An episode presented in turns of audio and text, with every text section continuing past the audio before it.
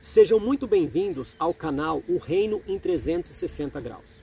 O intuito deste canal não é julgar quem está certo ou errado, e sim ligar um botão de reflexão, um botão de alerta, para que busquemos juntos ao Espírito Santo de Deus direção para fazermos uma convergência em meio à diversidade de opiniões e visões tão diferentes sobre os mesmos assuntos.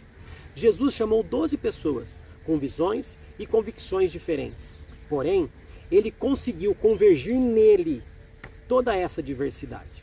Irei entrevistar inúmeras pessoas envolvidas com o tal reino de Deus, sendo elas pastores, profetas, doutores, missionários, ministros de louvor, intercessores, evangelistas, servos e afins. Ouvindo o que cada um tem a dizer sobre a sua visão referente ao mesmo assunto na intenção de enxergarmos que a diversidade hoje tem trazido divergência para o reino, e isso não é saudável.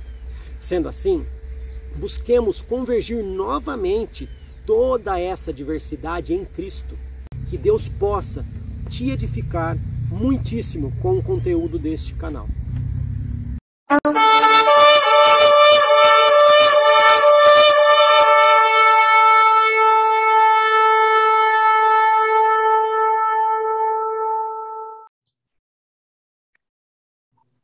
Estou hoje aqui com Cíntia Alves.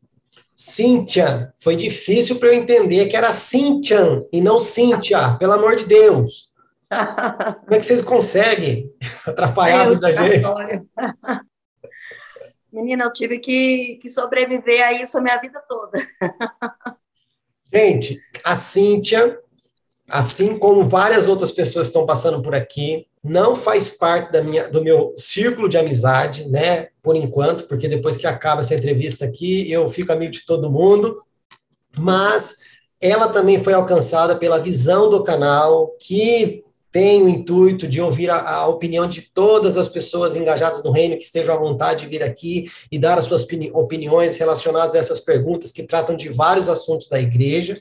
Ela assistiu a entrevista de um amigo dela que veio aqui, ela foi lá e falou um monte de coisas bonitas no comentário. Eu falei, ah, vem cá falar também.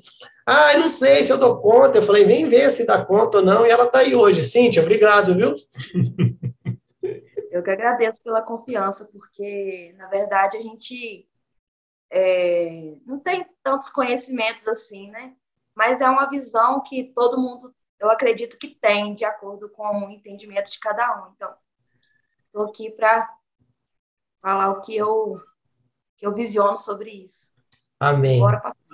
Gente, toda vez que eu falar Cíntia, lembra que é Cíntia mais N, tá?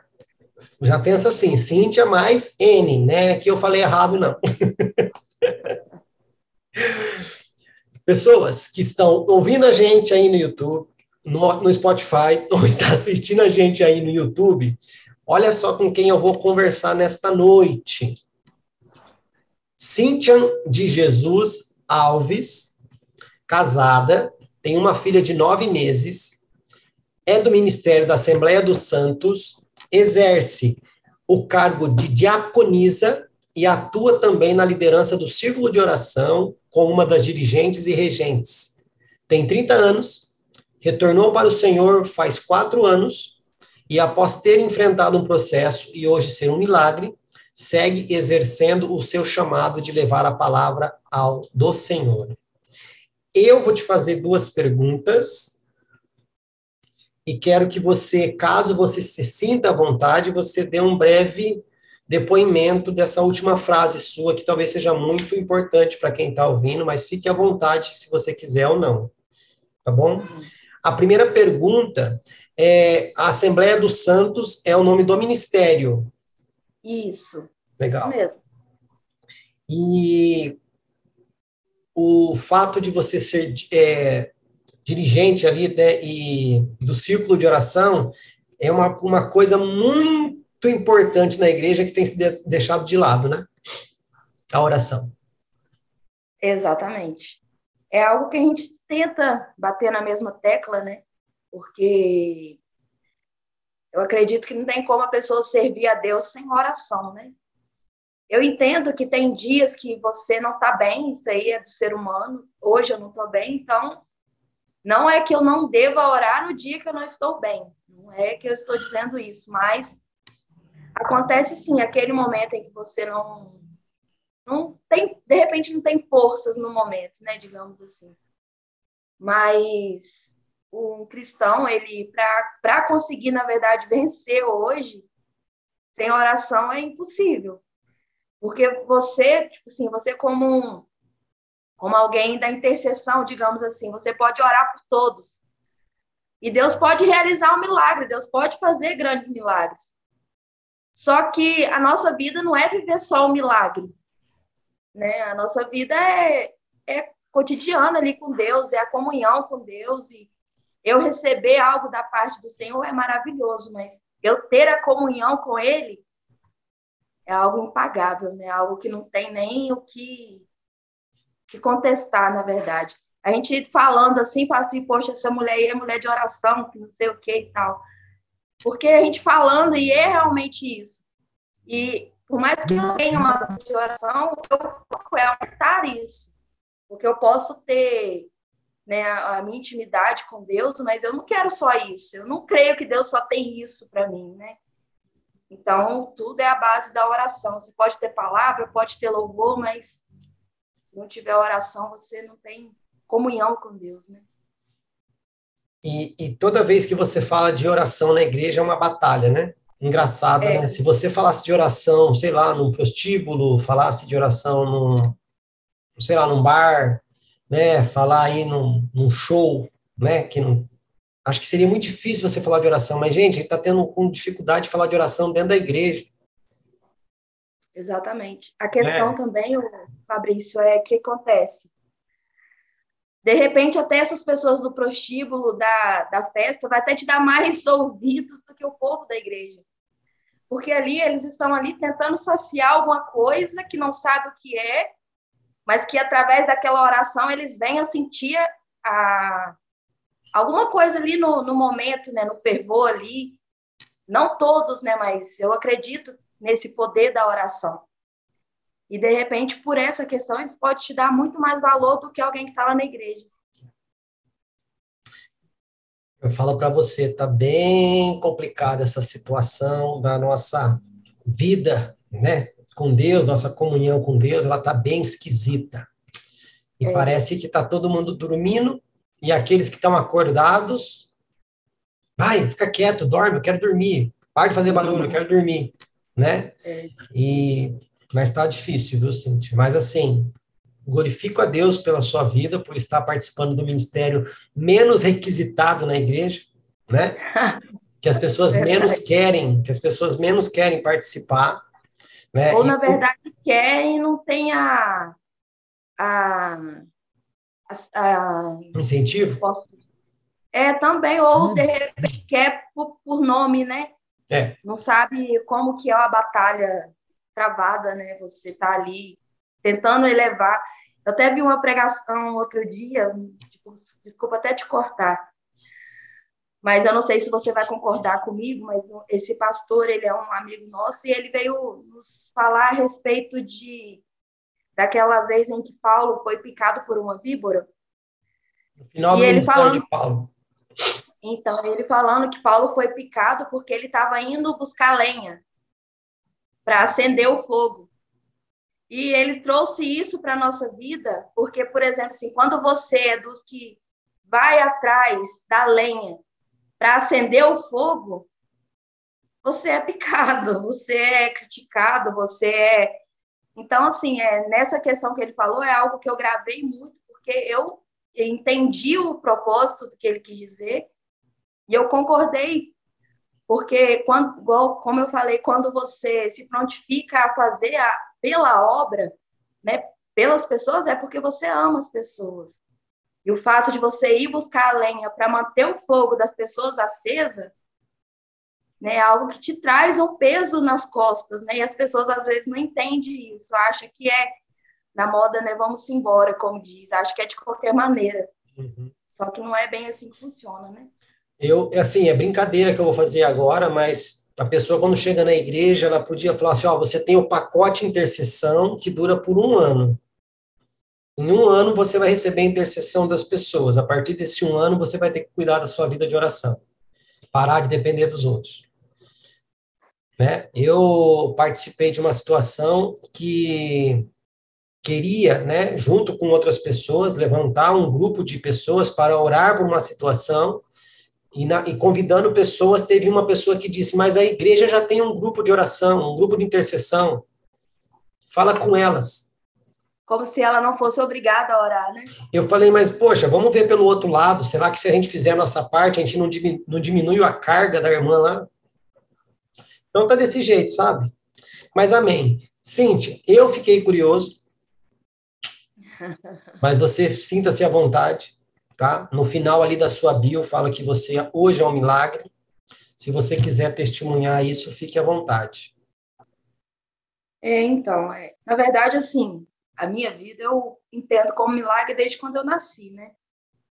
Mas, é, por último, agora é, ainda estava gesta na gestação, né, da minha filha.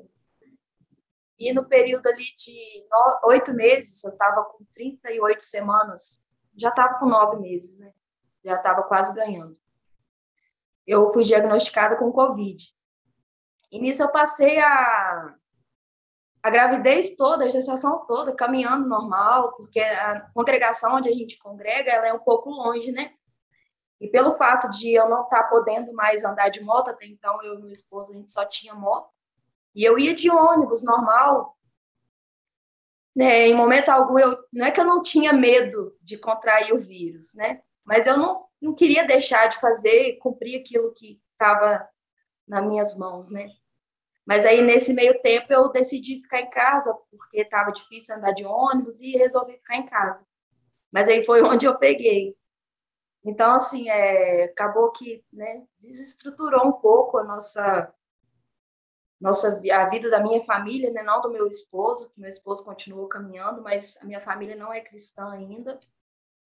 Só que tudo vem para algo, né, para algo maior acontecer. Então, eu ainda creio que através da minha vida eles vão alcançar a, a graça de Deus aí, vão se converter. Mas assim foi um processo bem doloroso. E quando eu descobri, eu ainda fiquei um período em casa, só que meu, meu caso se agravou muito e eu precisei ir para Cachoeiro, de Itapemirim, uma cidade próxima aqui. Chegando lá, eu cheguei de madrugada, foi por volta de umas 5 horas da manhã, mais ou menos. E por volta das 9 horas, eles tiveram que tirar a minha filha, né? E nisso eu não vi ela, não tive contato nenhum com ela já dali já levaram ela para UTI. E eu também, dali eu já fui para a UTI também. E dali a batalha foi só se agravando, né? Eu fiquei ainda na UTI ali, acho eu creio que um dia e meio, mais ou menos. Mas eu cheguei consumindo, se não me engano, era é, seis ou sete litros de oxigênio. E quando eu né? Antes de ser entubada, eu já estava consumindo, acho que 15 ou 16, algo assim. Eu não me lembro muito, né? Porque eu não tenho muita memória desses fatos, assim, que eu estava bem, bem é, ruim mesmo. E aí eu fui, né? É, logo então eu precisei ser entubada. E ali eu fiquei 15 dias entubada, longe da minha filha, né, longe da minha casa, do meu lar, não sabia de nada. Ali eu passei esse processo, né? Quando a gente está entubada, a gente não tem lembranças, né? Não tem. Lembra é, devido ao subconsciente ficar ali ativado, né? Digamos assim. Mas assim, eu não tinha lembranças. Quando eu fui conhecer minha filha, eu tinha. Ela tinha 25 dias. E aí foi quando eu é, tive alta do hospital, né? Fiquei lá 25 dias. E nisso foi um, um, processo que a gente precisou passar, né? Como eu disse, a gente às vezes é não, não dá de repente o crédito ao chamado que a gente tem. E infelizmente, nós só conseguimos exercer aquilo que Deus colocou na nossa vida quando a gente passa pelo processo, né? Como como você pode falar de milagre se você nunca viveu milagre? Você vai testemunhar milagre dos outros? Então, é, foi um processo doloroso, mas que eu louvo muito ao Senhor, porque a minha filha hoje está bem. Na época, ela, perdão, por causa da minha voz, ainda está um pouco rouca. Uhum. Mas na época ela precisou ficar entubada, que ela estava com suspeita de Covid também, mas ela não, não havia pegado. Mas precisou ficar 11 dias, porque nasceu um pouco cansada. E nisso meu esposo precisou ficar lá com ela, né? Mas assim, foi algo que a gente passou, né? Teve muita gente, muita gente mesmo que, que não deixou a gente passar por isso sozinho, né? A gente teve apoio. É algo, quando eu voltei do hospital, que eu vi o movimento que foi aqui na, na minha cidade, aos redores, né, como as pessoas nos abraçaram, foi algo tremendo, né? Quando eu cheguei do hospital mesmo, eu não conseguia andar, não conseguia falar, não conseguia nem segurar minha filha, né? Isso eu passei por, tipo assim, demorei um pouco para conseguir, mas assim, aos poucos foi tudo chegando no lugar. Hoje eu tenho algumas dificuldades ainda, porque no louvor eu ainda não consigo atingir algumas notas, né? Porque eu fiquei sem falar. Então, hoje, eu falando aqui, eu, eu, outro dia eu falei que a, só dá valor a, quando você consegue dar glória a Deus, dar louvores a Deus, quando você não consegue fazer isso, né? Então, assim, é, hoje eu agradeço muito a Deus por essa oportunidade novamente que Deus me deu de estar aqui cuidando da minha casa, do meu lado, do meu esposo. Então, é um processo processo doloroso, mas que valeu a pena a gente chegar onde a gente chegou. E, e, e, não, não só a voz, né? Porque acho que foi a única vez na sua vida que você contou quantos litros de oxigênio você precisava consumir por dia. É, exatamente. Eu ainda perdi também bastante cabelo, que já cresceu, uhum. mas assim, tá crescendo, eu vou precisar fazer um tratamento, né, para desenvolver o crescimento. Mas, assim, momento algum, ainda que eu tinha estava perdendo, eu não deixei de caminhar, porque por mais que afeta né, a, o emocional da gente, toda mulher, eu creio, até os homens começam a perder o cabelo, né? Mas. Mas, vamos caminhar, vamos caminhar. Mas eu não deixei de fazer a obra, fazer aquilo que. Ainda que eu não podia fazer muita coisa, mas o pouco que eu podia, eu estava ali. E Deus é maravilhoso, né? Nos é. trouxe aí de volta. Não, Deus é, Deus é maravilhoso. É a gente que, que, que não tem vergonha na cara de reconhecer isso. É, é diferente. Ser humano, né? Sabe? É Porque a gente acabou de comentar aqui. Você comentou, acho que na primeira vez na sua vida, você comentou a quantidade de oxigênio que você consumiu em um dia, em uma situação. Só que quanto tempo Deus tem dado essa quantidade de oxigênio para você?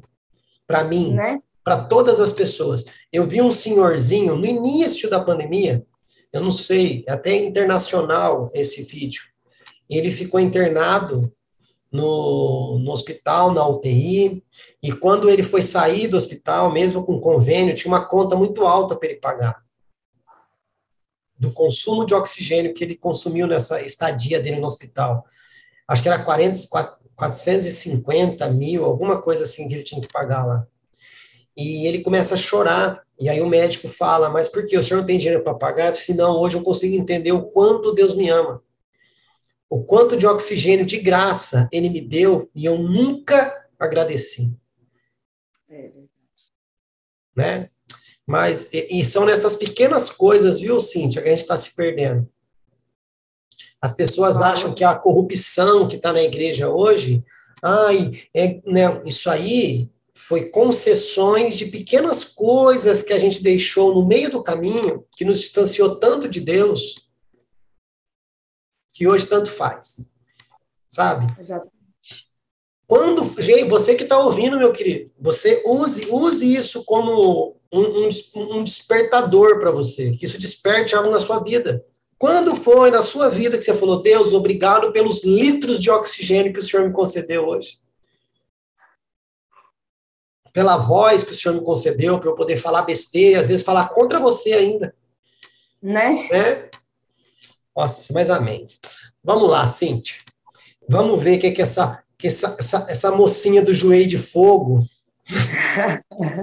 tem, tem para passar para a gente. Alguma dúvida das perguntas? Podemos ir para elas? Tem alguma coisa que você queira falar? Não, podemos já seguir. Eu fiz assim, igual eu falei, como a minha visão mesmo do que eu entendi da pergunta, né? Fica Mas eu acredito que acredito que já deu tudo certo. Fique em paz, porque é a sua opinião que eu quero ouvir, tá? Se fosse para ouvir somente as pessoas que têm nível acadêmico, né? Talvez eu ia fazer quatro entrevistas aqui e o canal acabaria, né? Porque uma que poucas pessoas gostariam de vir, como já tem acontecido, pessoas com pouco de renome têm recusado vir aqui. Então, a visão do canal não era para essas pessoas, é para dar voz para quem não tem voz, e a gente continua caminhando e acredito que não vai parar tão cedo. Né? Então, é o seguinte, antes de começar as perguntas, eu preciso dar uma dica, porque talvez você está aqui porque você é amigo da Cíntia.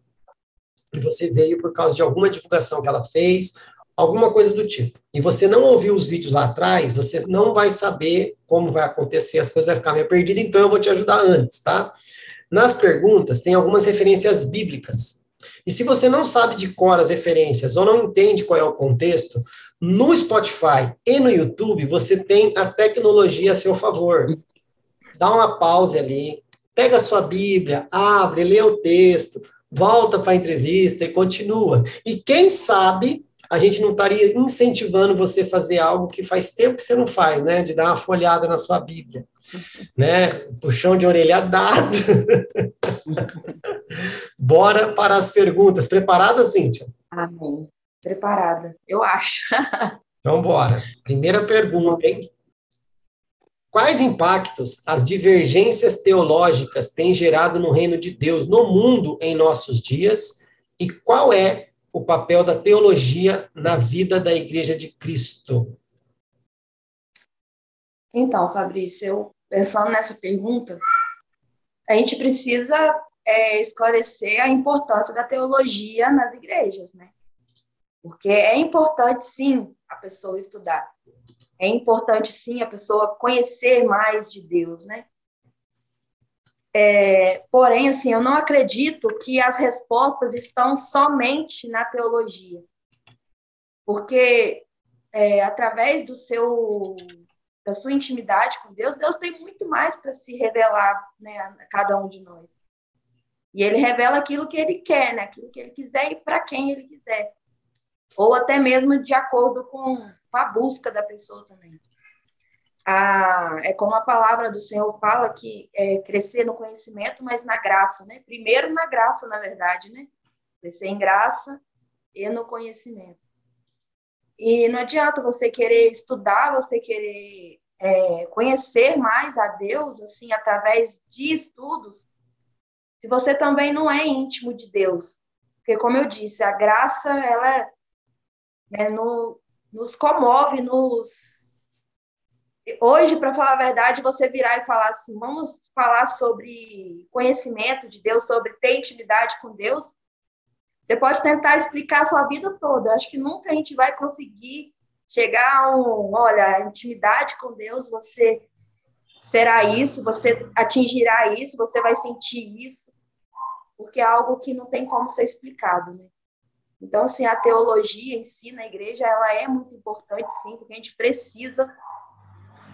E como que é importante, né? como é interessante, de repente, você ir lá né, em Israel, passar por determinado lugar e pensar, determinado tempo Jesus passou aqui. Né? Não é interessante? Não é algo que, que nos ajuda né, também na, no conhecimento? É a mesma coisa do pastor da igreja. Você segue ele, mas você quer saber o antepassado dele. Né? Então, é mais ou menos por aí. Então, a teologia, sim, eu creio que é importante, mas ela sozinha ela não é nada, né? Nenhum conhecimento é, vai né, fazer alguma coisa boa se a presença de Deus não tiver junto com ela. Então, precisa andar juntos, né? Então, é, meditando nessa pergunta, foi sobre isso, a esse ponto em que eu cheguei, né? Porque eu acho que é realmente importante ouvir, né? É, histórias, ouvir números, datas, né? Mas precisa principalmente da presença de Deus, até mesmo porque é para você entender. Tem muitas coisas que você só entende com a presença de Deus, não tem jeito. E é possível, uma já foi, calma. E é possível, é possível que a falta da presença de Deus neste nessa busca do conhecimento fez com que a gente parasse no, no, no que foi falado no, no, início da pergunta, né? Essas divergências teológicas, essas guerras, porque assim a, a diversidade teológica é uma coisa. Agora a divergência que faz divisão, que traz separação, que traz essas guerras dentro da igreja, isso aí, algum, alguém, algum, alguma coisa está errada.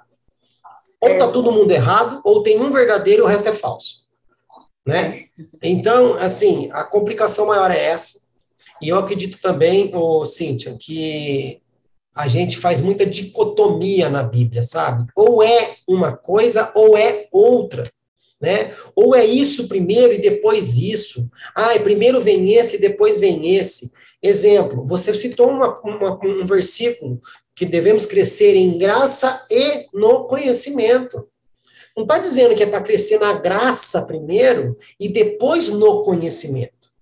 Não está dizendo que tem que crescer no conhecimento para você adquirir graça, porque a graça não é por obras né? Mas é você para crescer na graça e no conhecimento, é tudo junto. Exatamente. Né? Mesma coisa. Ah, é o batismo de água e depois o batismo de fogo. Aonde está escrito que tem essa ordem? Pedro foi na casa de Cornélio, através do batismo de fogo, chegou naquelas pessoas, e depois os outros apóstolos chegaram e falaram: Pedro, já que eles aceitaram já que eles são batizados no fogo, sabe que eles não aceitam a água? Mas não, a gente faz uma dicotomia. Ai, se não passar pelas águas, jamais receberá o Espírito Santo. É, é verdade. Amigão, você tem que ser testificado pelos dois batismos, não importa em que momento. Então a gente Sem fica falar também. Oi? Oh, perdão. Não entendi. Sem falar também que às vezes é a pessoa chega com tanta sede com, e tá ali naquela, naquela vontade ali, é, até mesmo mais do que quem tá já no movimento e recebe algo até maior do que o que a pessoa estava ali. Porque, não né? Não pode, tem que ser do jeito que você organizou o seu evento, não pode ser do jeito dele, né? Mas a gente sabe que se a gente for ficar falando só nisso aqui, a gente vai, vai, vai, vai. Cintia, a primeira pergunta passou, você não morreu ainda, vamos para a segunda. Amém. Segunda pergunta. Como as posições doutrinárias acerca do fim afetam a compreensão dos cristãos acerca da missão da igreja? Então, Fabrício, olha, eu vou dar uma uma olhadinha aqui, porque eu anotei tudo. Aqui pode colar. É que, na verdade, assim, eu coloquei assim, afetam por ter vários ensinamentos, ou seja, justamente é, eu achei interessante as perguntas, porque uma pergunta é, encaminha para outra, né? Porque, como a gente disse, pelo fato de não, de não ter né, a graça, de repente, tem uma visão totalmente errada e tem um ensinamento totalmente errado, né? Do que realmente é, é. E é como eu falei, os mistérios de Deus, ele não, não é explicado dessa forma. Né? E a Bíblia, assim, há uma importância muito grande de ter a escatologia na Bíblia, né? lá em Apocalipse, porque eu acredito que Deus quis deixar ali para mostrar para a gente a grandeza dele, né? Como que que é, porque a gente só conhece a ponta do iceberg, né? O mundo espiritual é muito além do que, do que a gente imagina. E é um assunto importante, só que é um assunto muito pouco conhecido, porque as pessoas imaginam muita coisa, aí vai lá, a Bíblia vai falar tinha tantas cabeças, tinha chifres. Aí na minha mente tem uma imagem, na sua uhum. mente tem outra imagem. É tipo aquelas brincadeiras que a gente faz às uhum. vezes, ah, eu vou falando aqui, vocês vão desenhando ali, quando você vai ver, são desenhos com as mesmas descrições faladas, porém desenhadas de forma diferente. Então é dessa forma. Só quem poderia nos dizer como realmente é era João. Foi ele que viu. É, hoje a gente segue a linha de raciocínio que João teve ali, quando João teve essa visão, através do Espírito Santo, né? Então, assim, a gente tem muita coisa ainda para aprender. E eu acredito também que, de repente, Deus não queira nem que a gente talvez nem aprenda, ou não é todos, né? Porque se você não tiver firmado na palavra, tanto que Apocalipse é o final. Se você não tiver firmado desde o início, você não aguenta o final. Eu não, não acredito numa possibilidade dessa. E, como eu falei, a, a escatologia é algo é, é, maravilhoso você conhecer, ver, né, é, a visão de João ali naquele momento em que ele via né, tantas coisas. Eu, para falar a verdade, eu nunca me aprofundei no livro de Apocalipse, mas assim, eu tenho algumas, alguns conhecimentos, né? Mas eu não, eu não foco em Apocalipse. Eu foco na, na volta de Jesus e eu quero é alcançar alcançar a glória. Eu quero é viver de forma com que Jesus olhe lá de cima e fala, poxa, né? Quero levar a Cíntia, eu quero trazer a Cíntia, né? Digamos assim. E hoje a, visão é, do povo sobre a escatologia é de impor medo nas pessoas, entendeu? Eu acho que isso que tem prejudicado muito a igreja. Hoje em dia, creio que as pessoas querem Jesus, algumas, né, das que estão querendo, que são, não são tantas também, querem de repente por medo, né? Medo. E tem que ter medo, mas não dessa forma, né? Não com essa visão. Tem que ter medo de, de não de não agradar o Senhor, entendeu? Porque Deus, ele, em todo tempo, ele tem nos feito tantas coisas, tantas. É, tem nos ajudado com tantas. A gente enfrentou todo esse processo aí, né? Quantas pessoas morreram e nós estamos aqui. Então, Deus tem feito tantas coisas boas que eu ter medo do apocalipse é o mínimo. Tipo assim, é o mínimo, não, né? O, não, não deveria ser dessa forma, né? Digamos assim, até me perdi um pouco nas palavras. Mas o que eu quero dizer é que a gente precisa ter medo de não agradar, de não de não ter Deus na nossa vida, né? Porque quando a gente tem Deus na nossa vida, o resto é resto. Imagina os nossos olhos espirituais abertos, vendo tudo que está acontecendo à nossa volta.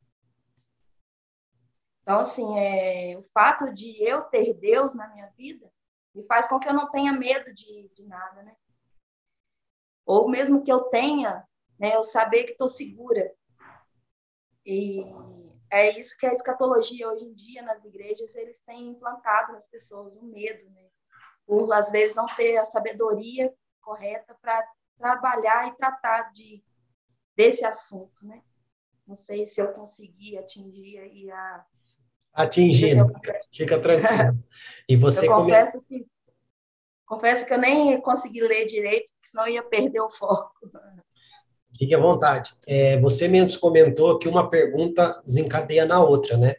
A, a teologia, a própria, a própria liderança, de forma talvez, né, de forma inconsciente ou totalmente consciente, conseguiu fazer uma dicotomia também de que teologia para quem quer ser pastor, estudar uma faculdade de teologia para quem quer um cargo ministerial. Vamos lá. Teologia é para todos e todos nós somos teólogos. A partir do momento que a gente colocou a mão na Bíblia e tentou entender um versículo, nós estamos fazendo teologia. Nós estamos entendendo, tentando entender as revelações que Deus nos deixou. Tem uns, Cíntia, que vão se aprofundar mais. E aí sim vão para academia, vão para a faculdade, vão fazer mestrado, doutorado e blá, blá, blá. Só que todos nós somos teólogos. Porém, como fez essa dicotomia as pessoas ficam sentadinhas ali, ah, eu não preciso estudar, por quê? Porque o meu pastor fez seminário, porque tem seminarista na igreja, tem doutores na igreja, tem mestres na igreja, eles me ensinam, eu não preciso. Só que se esse mestre estiver ensinando coisa da cabeça dele, se o, o seminarista estiver ensinando algo que não tem nada a ver com Bíblia e tem a ver com a visão daquela academia que ele está participando, como que você vai confrontar? Não, você vai engolir, vai para sua casa e acabou. Aí você, você fala. Né? aí você fala que Apocalipse tem sido pregado hoje de uma forma mais para impor medo. Impõe medo em quem nunca leu. O livro, ó, você que está ouvindo aí no Spotify, eu vou falar bem baixinho, tá? Vou chegar aqui perto da câmera, vou falar bem baixinho. O livro de Apocalipse é o único que te abençoa se você lê ele, viu? Tá escrito Apocalipse 1, 3.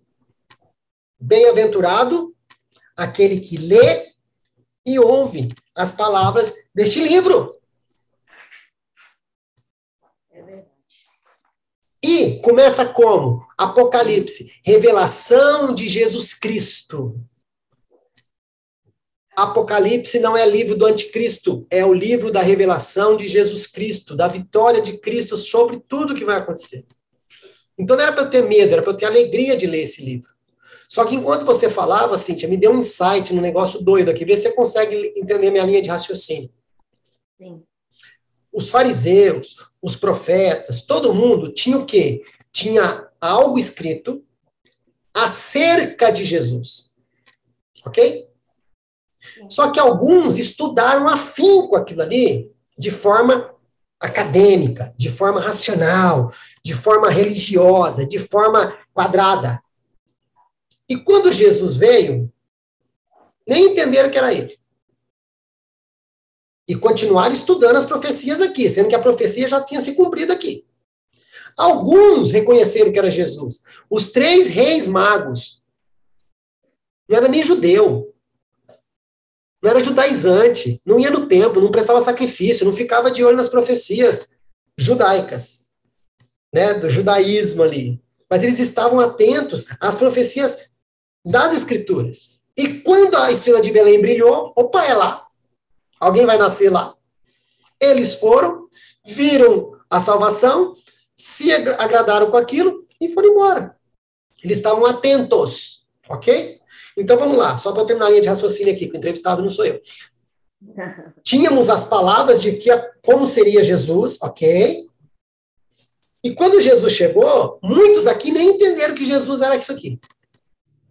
Tá? Nós entendemos que Jesus é o Salvador, nós entendemos que Jesus é blá, blá, blá, blá, blá. Por quê? Tá, aconteceu, foi escrito e foi confirmado para nós que ele é.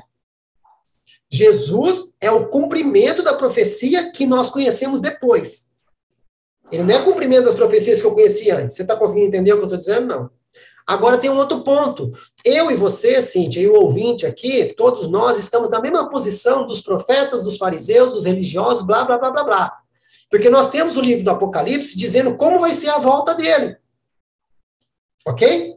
E é possível que a volta aconteça e a gente não perceba, porque nós não estamos atentos de forma certa, em comunhão com Deus, em direcionamento de Deus. Agora, quando há de forma somente acadêmica, de forma religiosa, de forma racional, causa esse monte de, de distúrbio, de distorção, de confusão na igreja. Então, eu falo, eu falo e bato o pé em cima e bato o martelo, faço o que for. A igreja devia estar atenta à agenda de Deus, sim.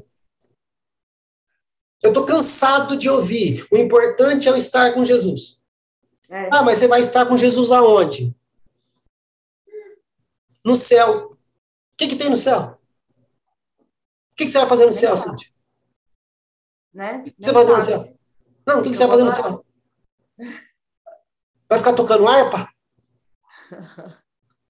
E no milênio? O que, que você vai fazer durante mil anos? Você está com 30 anos, já está cansada já.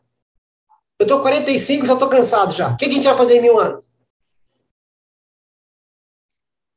Vai chegar no céu, vai chegar no reino, vai chegar na Nova Jerusalém, vai fazer o quê? Vai ficar perdido?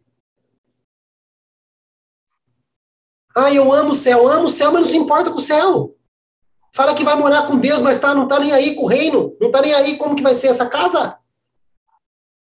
Gente, eu, eu costumo dizer aqui que se um missionário ele quer ir, sei lá, para o Afeganistão, ele chegar numa base missionária assim, olha, meu coração está queimando por Afeganistão. O líder da, da, da, da, da, base missionária, sabe o que ele vai fazer? Queridão, tá aqui, ó, um passaporte, uma, uma, uma passagem, dinheirinho, vaza.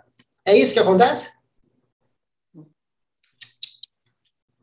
Ele vai trazer para dentro, falar, queridão, você vai estudar a língua, você vai estudar a cultura, você vai estudar a política, você vai estudar a culinária, você vai estudar a língua, você vai estudar a economia de tudo, você vai, você vai estudar tudo aquilo lá. A hora que você estiver imerso de forma, pelo menos teórica, na cultura do Paquistão, aí eu envio você. Agora, a gente, nosso coração queima de ir para o céu. Ah, ah. O que, que você conhece do céu, queridão? O que, que você está procurando emergir? Ai, vem o teu reino, Jesus. O que, que é o reino de Deus? O que é o reino de Jesus? Ficou a dica, né, Cintia? Ficou, né? E, na verdade, também é, é algo assim que as pessoas não querem estar com ele aqui, uh -uh. então pouco ir para o céu. E outra, o Apocalipse é um livro difícil de entender ou é difícil de estudar porque você não consegue fazer sozinho. E como o homem ele é insubmisso e ele é orgulhoso de pedir ajuda, ele fala que o Apocalipse é difícil, deixa para lá. É. Tá? Mas, como eu já disse, o entrevistado aqui não sou eu, né? É você. Então vamos dar continuidade aqui. Terceira pergunta. De acordo com Mateus 24, 12, o esfriamento do amor é resultado da multiplicação do pecado. Com base nesse fato, devemos aguardar o avivamento ou apostasia? Olha, é... na verdade a gente já tem vivido é um pouco um pouco dos dois. Eu digo, na verdade, mais apostasia do que o avivamento, né? É, na nossa igreja, graças a Deus, teve uns dias, tem, né, nós temos tido uns dias assim que a gente tem sentido bem a presença de Deus. E para falar a verdade, é o dia que tem menos pessoas. E é algo difícil de se explicar, né? É, o que que, por que que seria isso? Por que que às vezes Deus se manifesta no lugar onde tem menos pessoas? Onde tem menos pessoas, né? Porque deveria ser o contrário, onde tinha mais é, pessoas deveria, né, explodir, né, digamos assim. Só que Deus não age dessa forma, né? Deus tem uma forma de tratar totalmente diferente. A gente, como eu disse, a gente nunca vai entender. Então, é, eu, eu acredito que nós estamos vivendo já a apostasia e, e o avivamento também, porque tem ainda aqueles que vai adorar o Senhor, tem aqueles ainda que se prontifica de verdade, de coração ainda para fazer a obra, sem, sem aquela, aquela questão de, de aparecer, porque infelizmente hoje a gente sabe que o ego é é algo do ser humano, isso aí é todos. Infelizmente, uma pessoa que tende a receber muito elogio, né, isso, infelizmente, pode destruir o ser humano. Porque está em nós, né? Está no ser humano. Então, assim, é, a gente já está vivendo esse, esse período, né? Como eu disse, só que o avivamento ele vai se afastando cada vez mais. Eu acredito que pode acontecer um dia de, de ter lá na igreja 50 pessoas, né, e o culto ser normal, acontecer normal, a gente né, ir cultuar normal, e de repente está lá a senhorinha limpando a igreja e ela pulando, glorificando, sentindo a graça, a glória de Deus. Então, assim, esse é o momento em que nós estamos vivendo, né? Porque a Bíblia, em todo momento, ela fala que Deus se agrada do humilde, Deus se agrada né, daquele que se prontifica, daquele que está ali de verdade, né? Ele procura né, os verdadeiros adoradores. E a gente tem se perdido muito nessa questão aí do ego, do elogio. É algo que tem prejudicado muito. Fora as outras questões que a gente já até citou aqui, Né? O fato de não buscar a graça de Deus é, é, como eu falei, o bacana da, dessa entrevista foi, foi isso que eu encontrei, entendeu? Que uma questão, ela não é uma pergunta, é oito perguntas, porém em uma só. Então, assim, é algo que me fez meditar também, porque são perguntas difíceis de responder se você é algo que eu não penso no meu dia a dia, né? Então, assim, é, como eu falei, a gente está vivendo esse momento e eu espero muito que, que o povo acorde, né?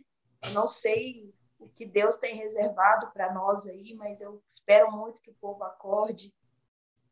Né? Eu não quero dormir no ponto de forma alguma. Se o Senhor, não, peço a Deus, não me permite dormir no ponto, deixar passar, deixar porque eu quero mais, eu preciso de mais, eu sei que Deus tem mais. Então, é, eu não quero viver essa apostasia na minha vida, eu posso ver, não por eu querer ver, mas porque eu também não tenho como carregar ninguém nas costas, né? assim como você também não tem. Mas a oportunidade nos foi dada quando Jesus morreu naquela cruz, né? E se pode perceber que em Atos, né, lá, quando fala a respeito do Pentecostes, ele, né, a gente tinha tantas pessoas, né, ali esperando a presença do Espírito Santo, esperando o movimento ao qual foi prometido. E quantos restaram, né? 120. Eram muitos, e restaram apenas 120. E isso faz a gente pensar também, porque, como a palavra fala, né? Reino dos céus é muito, são poucos os escolhidos, né? Muitos serão chamados, porém poucos os escolhidos.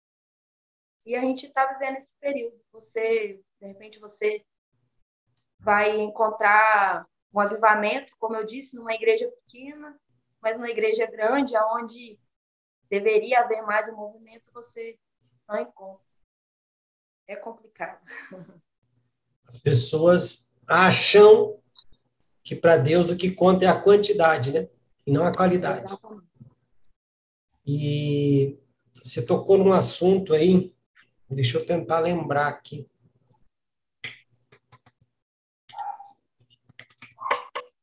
Ixi, agora?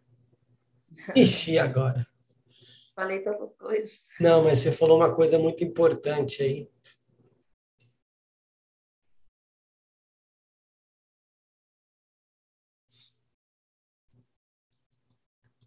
Passou. Passou. Se eu lembrar, eu volto. Tá bom? Quarta pergunta. Qual sua visão sobre a teologia do domínio? A igreja deve ser soberana sobre todas as áreas de influência no mundo? Qual a relação desta afirmação comparado aos textos de Mateus 16, 18, 20 Efésios 3:10 e Efésios 6:12. Olha, Fabrício, a gente conhece muito bem né, a história de José, né? E ali, né, quando José ele foi para o Egito, não existia o cargo de governador, mas Deus inventou, né? Deus colocou, criou aquele cargo para colocar José ali como governador porque Deus queria usar para abençoar o povo de Israel, né? O povo dele ali. E hoje eu acredito que no mundo em que estamos vivendo não está sendo diferente. Tem muitos que estão atuando no meio aí da, da denominação aí de, de presidência e tudo mais. Eu não, o ponto que eu entendi dessa questão foi sobre isso. E eu acredito que Deus tem usado essas pessoas para, de repente, os nossos valores não não ser perdidos totalmente, né? Porque defendem, tem pessoas lá que defendem o nosso nosso modo de nossa modo de viver, as, as nossas nosso ponto de vista, né? Digamos assim. Então, assim, eu acredito que quando Deus tem chamado para alguém, por isso que às vezes as pessoas viram e falam assim: ah, mas é, a pessoa está na igreja, a pessoa não pode exercer nenhum cargo político. Não acredito nisso. Eu não acredito, porque pensa se todos que estivessem no domínio não tivessem ali um, um caráter né, cristão ou não tivesse um não fosse ali o chamado a qual Deus tinha na vida deles. O que, que, que, que tinha virado o nosso mundo hoje? Me responde. Então, assim, é, Deus ele tem todo o poder de mudar, de, né, de não permitir, mas se ele permitiu alguém lá, essa é a forma de Deus trabalhar, né? Porque se deixar por conta, assim, creio, da humanidade mesmo, o homem ele é muito sujo. Não tem como a gente virar e falar que não é o agir de Deus. Então, assim, eu acredito, sim, eu creio, né, eu não contesto essa questão de, de religião no meio da política. Eu não sei se é, vão concordar comigo, mas é o meu ponto de vista. Eu acredito, sim, que deve haver, porque até mesmo a gente precisa de alguém lutando o nosso nosso lado, né? A gente teve na Bíblia também é, tantas pessoas que Deus usou para para ajudar, né? Para às vezes um, alguns não eram cristãos, né? Mas conheceram o poder de Deus, conheceram ali e eu não sei, né? Como que, que foi, porque a gente é, não tem essa visão totalmente do pensamento dessa pessoa. Mas conheceram a Deus. Eu não acredito que a pessoa que conhece a Deus dessa maneira que não não queira de verdade. Né? Porque Deus ele trabalha de uma forma que é totalmente diferente. E questão da influência, eu queria muito que igreja, as igrejas tivessem todo em todo a influência do mundo, né? porque a gente tem perdido muito nas escolas que não se pode falar de Deus. Eu, quando eu estudei, quando eu era criança, eu tinha é, aula de ensino religioso. Não sei se você teve. E hoje nós não temos isso. Hoje não se pode falar de Deus na igreja, não se pode. Né? Então, assim, como que não, como não falar de Deus? Então, tudo isso eu acredito que faz parte aí do fim dos tempos mesmo. E é o que eu acredito, que a gente precisa mesmo falar de Deus, a gente a igreja poderia estar em, um, em uma elevação muito grande nessa questão. Mas a gente ouve falar tantas coisas, né? Ah, o cristão, né, o crente fez isso. Então acaba a gente perdendo o nosso crédito, né? Antigamente, se você chegasse de paletó e gravata em qualquer lugar, você comprava a loja toda, porque sabia que você ia pagar, né? Hoje em dia a gente não pode confiar nisso. Então a gente perdeu muito valor. Então, pensando nisso, é a resposta que eu tenho. Eu creio que Deus ele está né, dominando tudo, Deus tem permitido tudo, até mesmo para mostrar para nós quanto o quanto o ser humano ele pode prejudicar se ele viver por conta dele mesmo, né?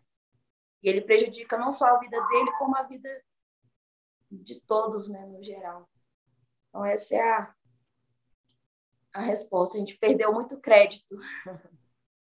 Eu, essa daqui eu quero fazer um adendo, sim, né, usando as suas palavras. É, as pessoas usam muito essa questão de Daniel, de José, né? Ah, mas Deus usou até Ciro, usou Nabucodonosor para abençoar o povo, tá? O que que eles tinham em comum? Temiam a Deus. E Deus era com eles, principalmente Daniel e José. Então, primeiro ponto. Podemos ter um José? Podemos. Deus pode levantar um José, um Daniel da igreja? Pode. Existe o dom de governança que vem do próprio Deus, né? Porque todo mundo fica aí, ai, os, os dons do Espírito, dons do seu, beleza, tem os dons do Filho, tem os dons do Pai, que ninguém quer saber, né?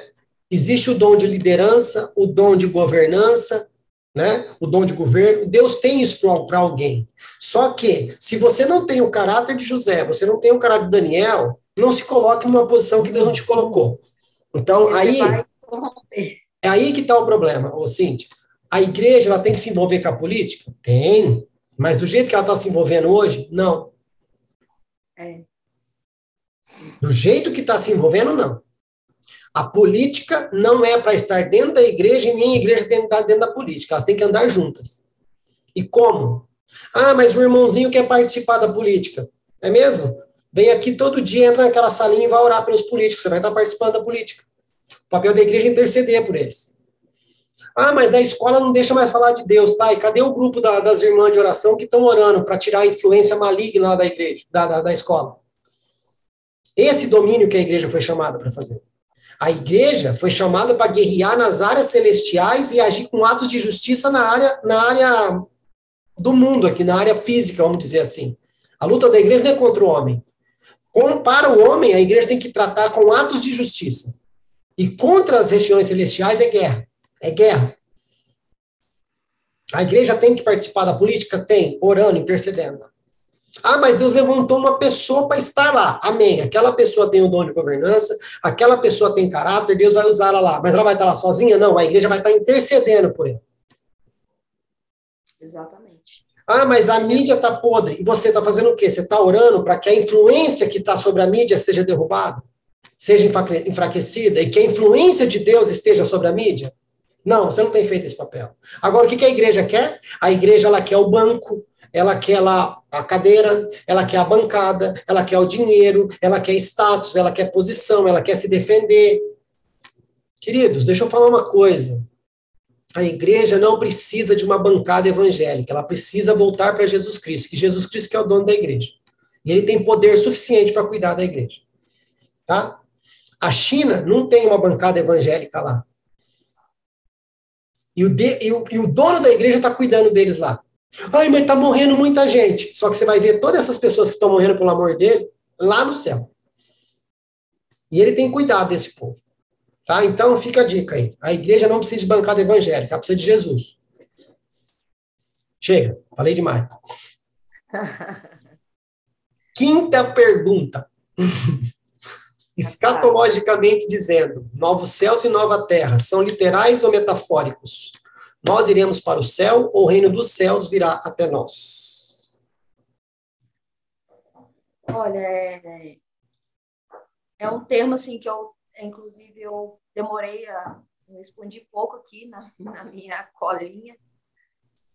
Mas, assim, o meu ponto de vista, eu acredito que que nós iremos para o céu, que Deus tem preparado algo né, para cada um de nós.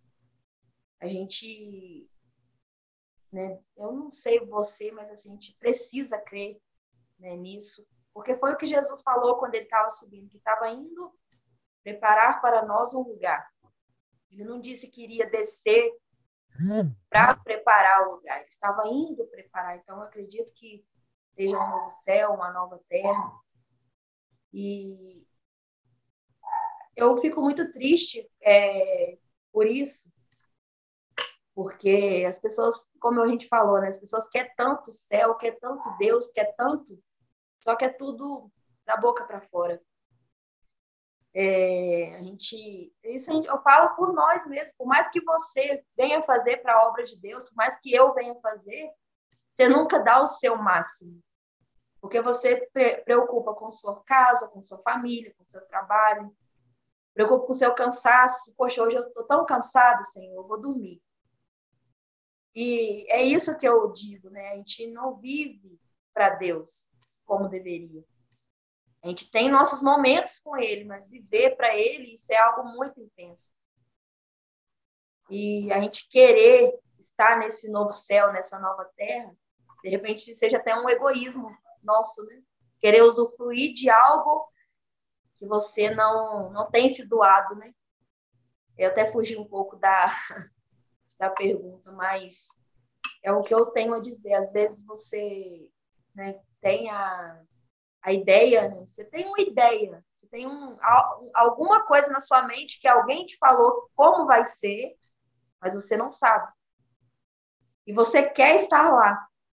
Mas o que você tem feito para estar lá, para usufruir, né? É a mesma coisa que duas pessoas. Você pode muito bem usufruir de algo que a pessoa pode te oferecer. Mas o que você tem feito também para essa pessoa se sentir satisfeita? Que essa pessoa pode ter tudo, pode ser milionária, pode ser tudo. Vai ter sempre alguma coisa que você pode fazer por essa pessoa. Que ninguém é suficiente a si mesmo. Então, assim, é, é sobre isso. É, a gente pode querer Deus. A única que essa questão de suficiência, Deus ele é por ele mesmo, né? Mas assim, é, a gente pode fazer alguma coisa, demonstrar, né? correndo atrás das pessoas, porque Jesus não corria. As pessoas têm costume de dizer, ah, eu não corro atrás de ninguém, porque Jesus não corria atrás das pessoas. E, e Paulo? Esquece de Paulo, né? Quantos lugares Paulo foi? Né? Ali o propósito de Jesus era outro, o propósito de Paulo era outro. O propósito de Paulo era abrir ministérios, ir buscar as pessoas, né? no termo buscar, assim, entre aspas, né? e falar do amor do Senhor. E é o que a gente não tem visto hoje. E a falha nossa, a falha minha, a falha de todos. Às vezes a oportunidade que nós podemos ter de ajudar alguém, a gente falha. Né? E tudo isso é uma forma de você mostrar para Deus que você quer estar no céu. E eu acredito, né, respondendo à pergunta, eu acredito sim que nós iremos viver, né, no Deus tem preparado para nós um novo céu, uma nova terra. Acredito não, não na forma é, é, verdadeira, né? Eu acredito nisso. E é isso aí. Deus está todo o tempo nos cutucando aí, nos chamando a atenção de várias formas. E a gente está piscando, né? Boiando. Eu volto a dizer, a gente precisa se inteirar com a agenda de Deus. Né? Porque para a gente é muito vago falar, ah, é novos céus e nova terra. Tá? Por, por que, que é novo? Por que, que é nova terra? Vai ser continentes diferentes? Vai ser um continente só? O, a, a, grama, a grama lá é mais verde? A, a, a fruta é mais doce? Entendeu? Vai ter, vai ter edificação, vai ser cidade, vai ser no meio do mato. Como que vai ser? Novos céus e nova terra, tá, mas não é muito vago para a gente falar que é, ah, é novos céus e nova terra. Eu falo no sentido de interesse, tá, Cíntia? Não estou dizendo que está errado o que você disse na resposta. É só para deixar instigar, instigar ah. o povo mesmo a se preocupar um pouco mais. É, tá, eu vou para o céu, ok? O que você vai fazer lá? Qual que é o seu trabalho no céu? O que, a gente vai fazer no milênio? Sabe, a gente está tão longe, está tão desconectado. Né? Assim como estamos desconectados como exército aqui. Ah, nós vamos reinar com Cristo mil anos. Você não está reinando aqui, amigão. Ah, mas acabou de falar aí que a, que a teologia domina errado. Não, acabei de falar que nós temos que reinar como igreja. É. Reinar nas regiões celestiais e dar testemunho e influência ao povo com nossos atos de justiça. Ah, não, vou reinar com Cristo. Você não reinou nem em sua casa. Né? Mas, vamos lá, sexta pergunta, e eu acredito que essa aqui seja a principal da gente estar tá na situação que nós estamos hoje, né? Mas vamos lá. Sexta pergunta. Com base em Gênesis 6:3, 1 Tessalonicenses 5:19 e 1 Timóteo 4:1, qual o impacto de não crer na ação do Espírito Santo nos últimos dias? Olha, é, na verdade é meu assunto preferido, né? Amém. É como eu falei, é, ele, ele atua na nossa vida de uma forma grandiosa, é ele que nos molda. É como eu sempre falo, onde eu vou, eu falo, o ser humano ele não tem nada de bom para oferecer para alguém se não tiver a presença do Espírito Santo na vida dele. E o fato da gente não crer, né, não tem um impacto muito grande porque impede a gente de viver grandes coisas, tantas coisas com Deus, assim, que, que é, tipo assim, é, é algo que, a gente, né, na verdade, até é complicado a gente, eu tentar explicar a minha forma de ver, né? E eu acredito em um impacto muito grande ao fato de não viver essa essa maravilha que é ter o Espírito Santo de Deus na nossa vida. Mas também o fato de não de não ser enganados, né? Porque eu te falo uma coisa: se você tem a presença do Espírito Santo, você não é enganado. Deus não te deixa ser enganado. Porque o Espírito Santo, ele, ele te mostra, né? É tão forte isso que se chegar alguém perto de você que estiver ali sobre a manipulação do inimigo, você consegue, pelo olhar, detectar isso na pessoa. E você só consegue isso com o Espírito Santo. Você por si mesmo, você não consegue ter essa visão.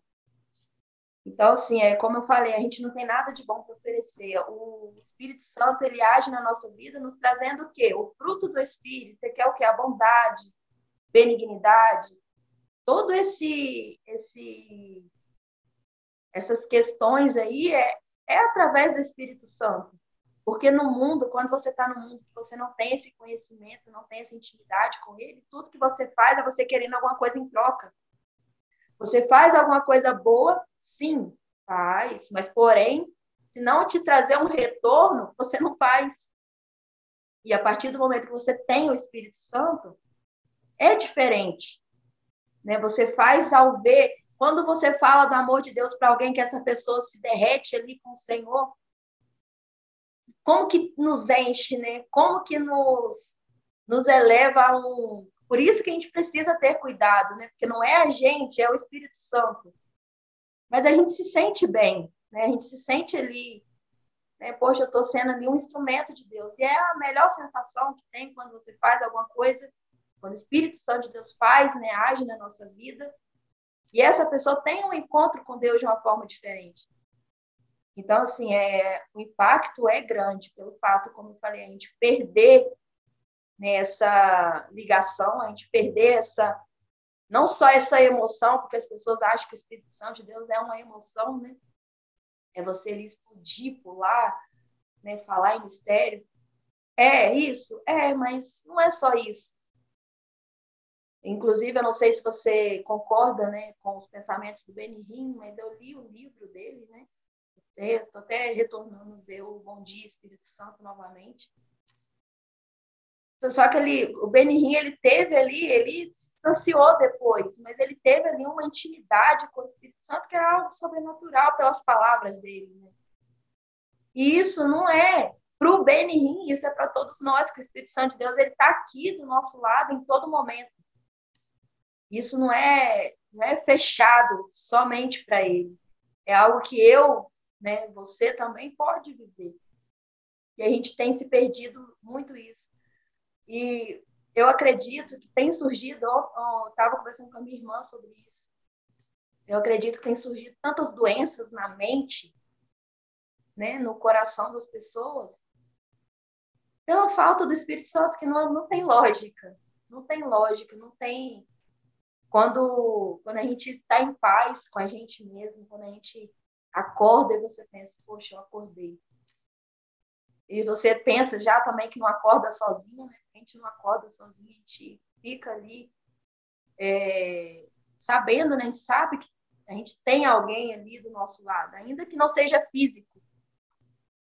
E o impacto pode até gerar sobre isso também, pelo fato dessas doenças emocionais, né? ansiedade e tudo mais, é você depender tanto dos outros e você se fecha ali sendo que você poderia viver algo mais.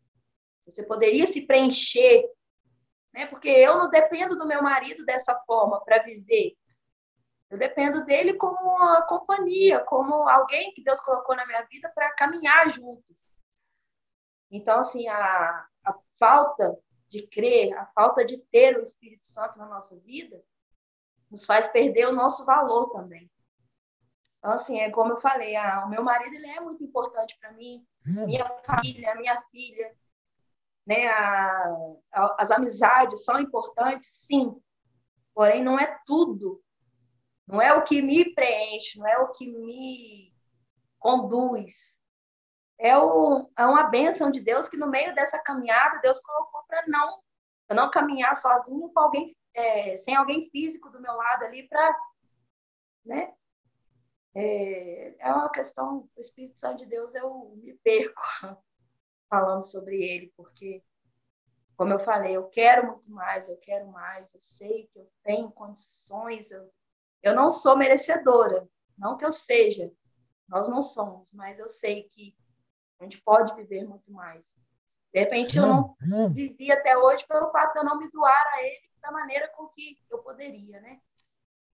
Mas é, o Espírito Santo de Deus, ele é tudo, tudo que precisamos essa para viver e enfrentar, né, o, a nossa vida, o nosso dia a dia, o nosso eu. E é sobre isso, né? O Espírito Santo de Deus é é tudo na nossa vida. Amém. E a gente vê que o impacto é o que a gente enxerga hoje. Exatamente. Desculpe falar você que acha que eu estou falando besteira, mas uma igreja que prega que não pode falar de pecado porque vai espantar o membro, ela está dizendo nas entrelinhas que o Espírito Santo não sabe trabalhar. Ou o Espírito Santo não faz parte daquela instituição. Porque é ele quem convence o homem do pecado, da justiça e do juízo. Então, deixe ele convencer o homem. O seu papel é pregar. O seu papel é apontar o pecado. Ah, mas a pessoa foi embora. E daí? Jesus multiplicou os pães, fez o sermão do monte, e depois a galera estava atrás dele de novo. Aí ele começa a perguntar, mas vocês vieram atrás de mim por causa do quê? Por causa da comida? Eu vou falar qual é a verdadeira comida. A verdadeira comida é que se você comer da minha carne, você beber do meu sangue. Ó, galera, ó. É verdade. Nossa, Jesus ficou louco, né? Jesus começou a gritar: Não, volta, volta que eu vou orar por você, volta que eu vou te curar. Não. Ele só olhou para os discípulos e falou: E aí? E aí? Tá todo mundo embora. E vocês? Vai embora também? Se for, já fala logo que eu vou buscar outros 12 ali, que vocês não servem, não. Bora. Vamos, não, tem mais o que fazer. Foi isso que aconteceu? Ele correu atrás do povo lá? Não. Essa é a verdade. Vocês não querem ouvir? Amém. Né? Mas hoje não pode. Não, hoje não pode. Tem que ficar pisando em ovos para pregar para esse povo. Tem que ficar pisando em ovos. Né? Teve, um, teve um amigo meu aqui que veio aqui, fez a entrevista, falou: Fabrício, vou, vou convidar você para pregar na, sua igreja, na, na, minha igreja. Eu falei: eu vou pregar, mas vou pregar uma vez só, porque nunca mais vai me convidar para pregar lá. Vai ser uma vez só. Você está vendo aqui com quem você está falando. Topa? Ele topa. Eu falei: então bora. Bora, vou pregar, mas vai ser uma vez só. Porque não tem esse negócio de ficar pisando em ovos, não, amigão. Para. Né? E o que está faltando? É o próprio Espírito Santo. Exatamente. Quem que dá a ousadia ao profeta? É o Espírito Santo. Quem que dá o amor para o evangelista? É o Espírito Santo. Quem dá o conhecimento para o mestre e para o doutor? Da palavra? É o Espírito Santo. Quem que usa a pessoa que tem que montar a igreja, que tem que ativar ministério? É o próprio Espírito Santo. Quem que dá capacidade para o pastor para ele poder cuidar de pessoas? É o Espírito Santo. Quem conduz as pessoas a serem divididas em diáconos, em presbíteros, em pessoas que limpam, pessoa que oferta, pessoa que faz? Quem que faz isso? É o Espírito Santo. Por que, que eu estou dizendo isso, Cíntia? Quem é o cabeça da igreja? Espírito Santo. Jesus. É o cabeça ah, da igreja. Quem é o corpo? A igreja. Quem que faz isso aqui ter vida? É o Espírito Santo. Ele é a força motriz da igreja. Sem ele, a igreja vai aonde? Em lugar nenhum.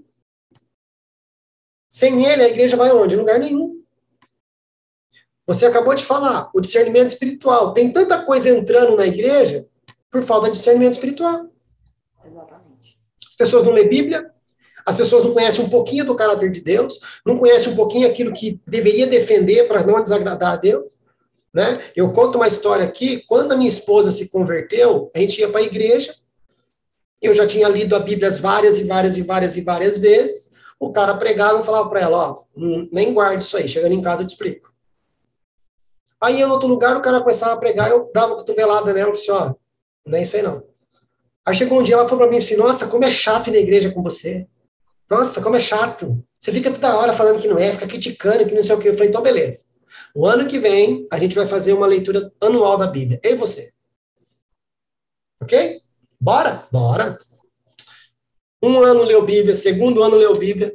No terceiro ano, quem que você acha que estava cutucando eu no culto? Tá? Tô lá ouvindo a pregação, só leva aquela no rim. Ó, oh, não é isso que tá escrito, não, hein? Eu falei, ah, como você é chata, nossa, como você critica. É? Então, uma coisa que eu não consigo entender. Aí falam, ai, mas eu sou cheio de Espírito Santo. Você é cheio de Espírito Santo por quê? Porque você fala em línguas? Você é cheio de Espírito Santo porque roda? Né? Cadê os frutos? Você bate na sua esposa. E cadê você a palavra? você não paga o seu irmão. Você chega atrasado no culto.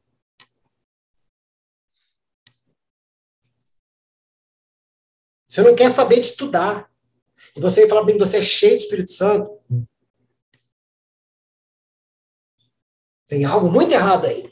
Né? Você falou no início da pregação, da, da, da pregação, ó, ó, ó, no início da entrevista, você falou, né, que ficou apenas 120 homens naquele cenáculo para receber o Espírito Santo. E esses 120 homens, cheios do Espírito Santo verdadeiramente, mudaram a história daquele mundo antigo. Agora, com esses supostos milhões e milhões de batismos com o Espírito Santo que nós temos sobre a terra hoje, por que, que a terra está esse caos? Por que, que a igreja perdeu a autoridade dela na terra? Que batismo é esse? Não sou contra, viu, gente? Não sou contra, não, tá? Eu não sou um sensacionista aqui, falando que o Espírito Santo agiu só lá em Atos. Se você quiser falar besteira aqui, não sou. É Mas eu também não sou, de, eu não sou de acordo com essa palhaçada que vocês dizem que é o Espírito Santo. Lembrando que a blasfêmia contra ele não tem perdão, hein? Só lembrando vocês. Lembrando, não tem. Fala, assim. É algo que me ativou aqui. É eu receber o Espírito Santo hoje e amanhã eu já precisar de um renovo espiritual. Ou eu receber um renovo hoje e amanhã já precisar receber esse renovo de novo. É claro que a gente precisa ser renovado todos os dias, mas não nessa questão aí de. Você entendeu, né? O... Eu entendi. É manter o fogo aceso. Sim, não tem, não tem como. Mas amém. Vamos lá. Sétima pergunta, estamos quase finalizando, hein? Nós falamos sobre isso lá na pergunta 3, de algo que está acontecendo agora, provavelmente. Porém, essa pergunta está relacionada com como será isso no futuro, acredito, tá? Como será a apostasia? Qual a comparação podemos fazer com a igreja primitiva? É, é como a gente sempre vem falando, né, a respeito, desde o início da, da entrevista. É, o povo mudou. A igreja primitiva, é, eu digo que tinha o fervor, né?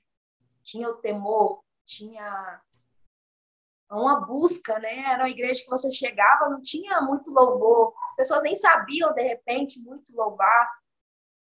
É, só que você chegava, as pessoas ficavam ali de repente uma hora, uma hora e meia orando, né, clamando pela vida das pessoas.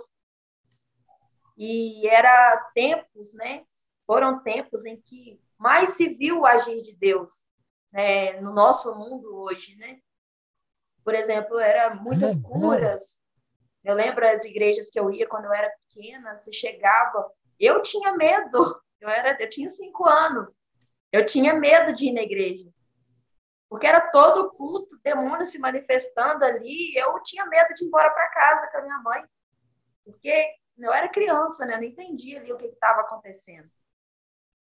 Só que é, hoje eles têm algumas igrejas, supondo, suponhamos assim, que até acontece algum manifesto assim, só que virou para o lado do. Eles querem de toda forma é, expor, né?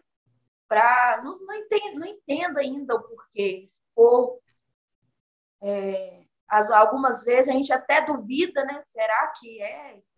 Né? Não é teatro? Será que não é? Não é? Fica. Tem algumas questões que ficam muito fora do, do contexto ali, fora da, do, do nosso entendimento às vezes sobre a situação. Então, a, é, a igreja primitiva, ela tinha essa, esse respeito de falar verdadeiramente do amor de Deus, do, dos feitos de Deus, acontecia grandes coisas, era onde as pessoas, os, quem buscava mesmo, de repente ia entrando pela porta já falando em mistério. Às vezes o culto nem tinha começado e já a pessoa já ia entrando falando em mistério e algo acontecendo de um lado, algo acontecendo do outro, gente recebendo do outro. Então, eu sinto falta disso, entendeu? Eu falei outro dia que a, uma igreja que busca tanto a presença de Deus, não que as pessoas precisam ver para crer, né? Mas precisa acontecer algo de diferente, porque não é possível Fabrício, imagina você em uma igreja totalmente doutrinária, totalmente ali ligada aos usos e costumes, uma igreja que busca, que ora, e não acontece nenhum mover do Espírito Santo. Você não acha que está faltando alguma coisa? Você não acharia que está errado? Senhor, eu estou buscando, eu estou orando de madrugada, eu vim aqui para a igreja e não senti nada. É comigo, né? Ou é com a igreja? Alguma coisa está errada. Então, na, naqueles tempos, na igreja primitiva, era, era diferente, né? A busca era diferente. E é isso aí, é a, a questão da, da falta de, né? A falta de, de tudo, a falta de Deus, a falta de, de obediência, porque alguns têm até se sacrificado, mas não obedecem, então fica muito vago, né? a sua busca, a sua vontade de servir ao Senhor fica muito ali, né, batendo cabeça, não não está fluindo, porque está faltando alguma coisa, faltando a obediência, o temor. Às vezes as pessoas vão com falta de fé, sim, mas se você for um instrumento de Deus mesmo, se a pessoa não tiver fé, ela vai receber do mesmo jeito. Porque você precisa ir com fé que a pessoa vai receber. E assim, vice-versa também, eu acredito nisso. Se de repente eu chego no determinado lugar com fé que eu vou receber, e ainda que a pessoa que esteja ali ministrando, louvando, não está apta a fazer aquilo, porque infelizmente hoje você sabe muito bem que isso acontece, muitas pessoas têm é, determinada função, mas não está preparado, não está apto àquilo.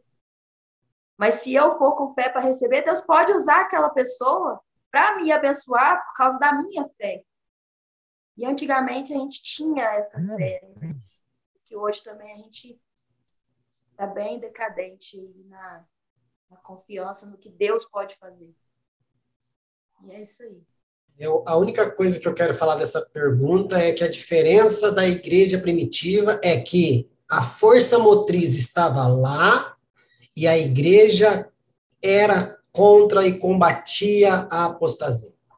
Isso é primordial, na né? é verdade. Só. Tinha o discernimento e combatia o que era errado. E mesmo assim, deu algumas coisinhas erradas lá. Imagine sem ele. É Mas amém oitava pergunta, última pergunta que a senhorita estudou, tá? Vamos para ela. Na sua visão, qual é o papel central da igreja nos últimos dias? Dentro da sua justificativa, você acredita que a igreja tem preparado seus membros para o grande encontro final com Cristo? Bom, é, essa pergunta a gente já respondeu, né? Várias e várias vezes.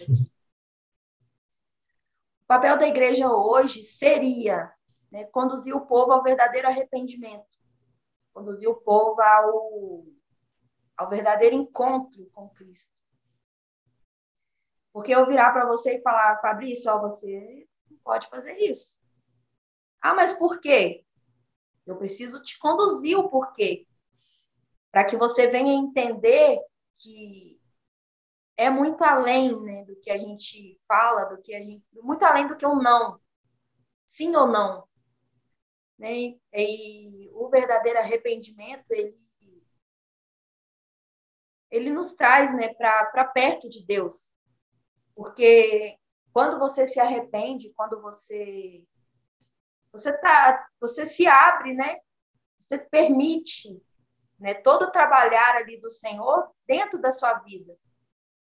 E a partir daquele momento ali, você vai querer chegar até né, esse, esse ponto em que você vai dizer assim, eu estou preparado, estou esperando a volta de Jesus, porque eu estou né, mudando, eu estou permitindo. É, teve uma, uma pessoa que virou para mim um dia e falou comigo assim, Cíntia, se a gente mentir, a gente vai para o inferno? Disse, olha, imagina, a palavra de Deus nos diz que o pai da mentira é o diabo, então eu não preciso nem te dizer mais nada. Ela, ah, mas e se a gente se arrepender? E vamos lá. Deus pode te perdoar? Pode, mas precisa ser verdadeiro. Só que não há nenhum ato na nossa vida que a gente venha fazer que Deus possa, né? Deus ali te perdoa, mas não tem nenhum ato que você venha fazer que não venha te trazer uma consequência. É um caminho, né? Um caminho ali que, por exemplo, assim, você né, é, trilha um, ali você se arrependeu, voltou, mas você não vai encontrar as mesmas pessoas se você voltar. Você vai encontrar obstáculos diferentes, você vai ter consequência daquilo que você faz. Isso Deus não livra, porque é justamente isso que faz com que a gente não queira repetir o mesmo erro, né? Então, eu falei com ela, a gente precisa desse verdadeiro arrependimento. E é isso que, pelo fato de não pregar contra o pecado, as pessoas não estão tendo verdadeiro arrependimento. E é o que eu acredito. E é, a gente precisa ser uma nova criatura.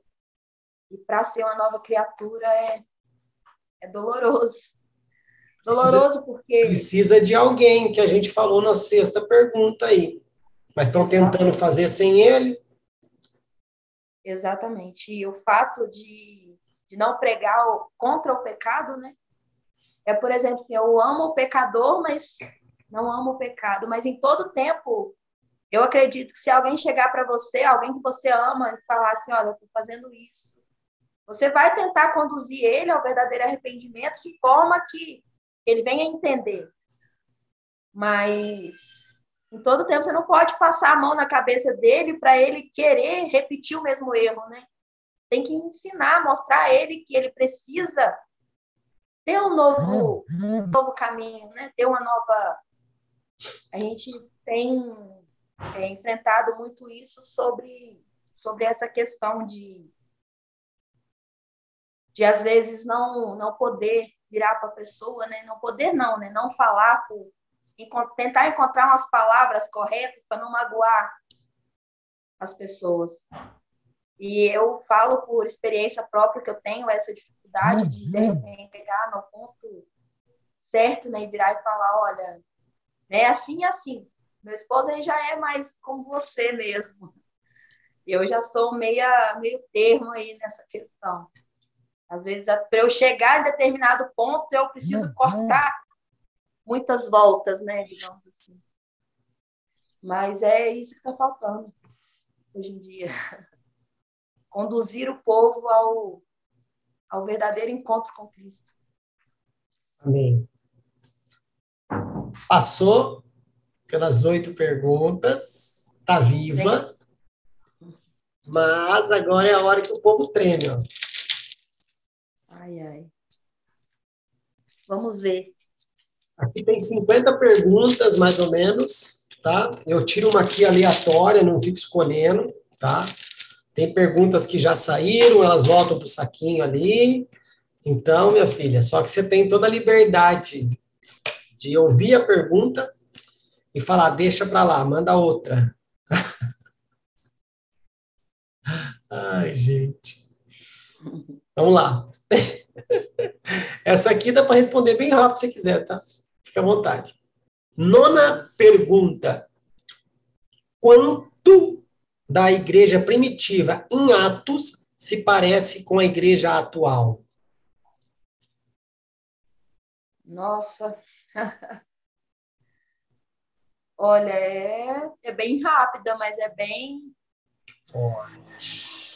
Questão de porcentagem, eu não tenho nem como te dizer. eu acho que não se parece quase nada. Como eu falei, a gente perdeu o interesse, né? A gente perdeu aí no. A gente se perdeu nesse caminho aí, o interesse de, de Deus, o interesse pelo Espírito Santo. Então, é, a gente não tem essa. A gente não tem mais essa preocupação, né? Nem de querer ser também. Identidade, então, né? muito complicado, então eu acredito que não parece quase nada. Nem no, no desejo, né, de buscar. Então é muito complicado. Lembra que eu falei que eu ia lembrar daquela questão que eu falei que eu queria comentar e eu ia lembrar? Lembrei. Não, fala. Deixa eu aproveitar que essa resposta foi curtinha, aí eu tenho essa vaguinha para falar. A gente estava falando sobre apostasia, né? Sim.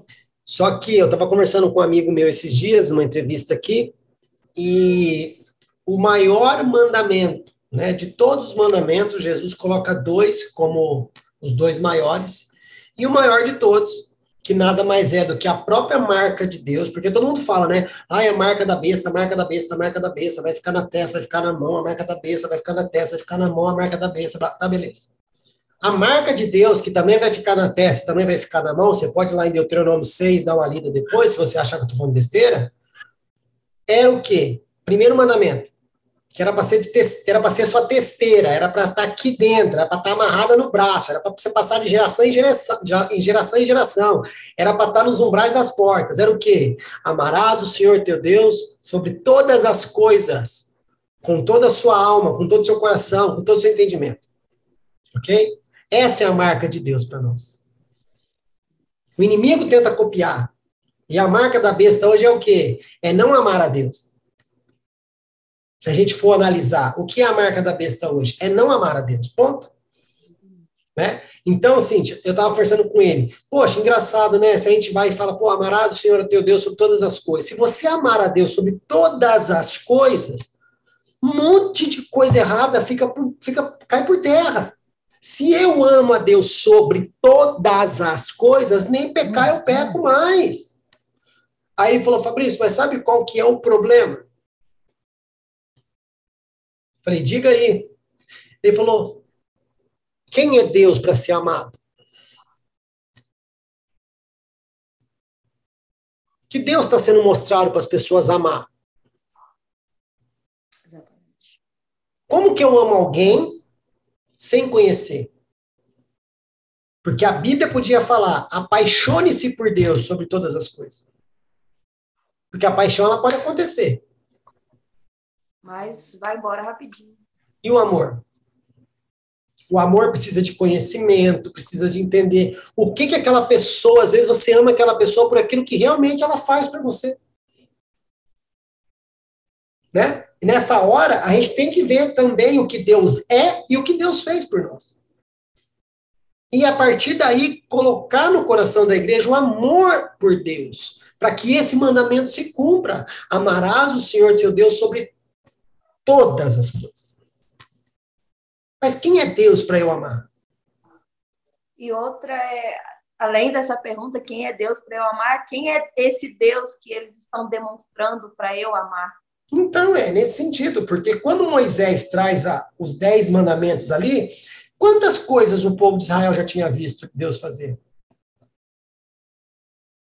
Verdade. Deus não falou na sarça para Moisés: Moisés, vai lá no Egito e fala: Amarás o Senhor teu Deus sobre todas as coisas. Foi isso que Deus fez? Moisés, só de falar que Deus de Abraão, Isaac e Jacó ia libertar o povo, ele quase foi apedrejado. Por quê? O povo estava por aqui de sofrimento. Que Deus é esse que deixou a gente aqui sofrendo? Primeiro, Deus teve que mostrar que tinha mão forte para tirar eles dali. Queridos, tirei vocês dali. Alimentei vocês todo esse tempo. Cuidei de vocês todo esse tempo. Tá? Livrei vocês dos inimigos todo esse tempo. Fui a coluna de fogo, fui a coluna de nuvem todo esse tempo. Ok?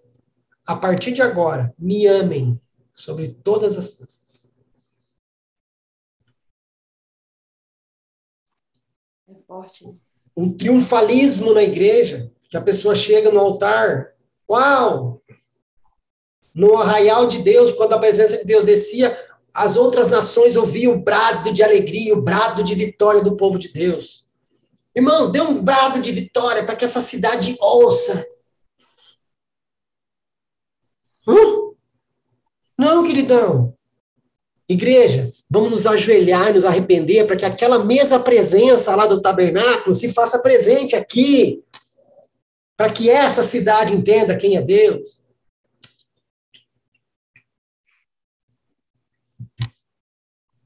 Tem muita coisa que precisa ser mudada, Cíntia. Muita coisa. Com certeza. Só que. Eu, pode falar. E eu, para falar a verdade, eu não sei se de repente irá acontecer. Vai depender do desejo do povo, né? Exatamente. Vai depender do desejo do povo. Mas você faz, respondeu às oito, respondeu a nona, que foi bem facinho para você responder, né? Só que eu ainda tenho um desafio para você. Você topa, não?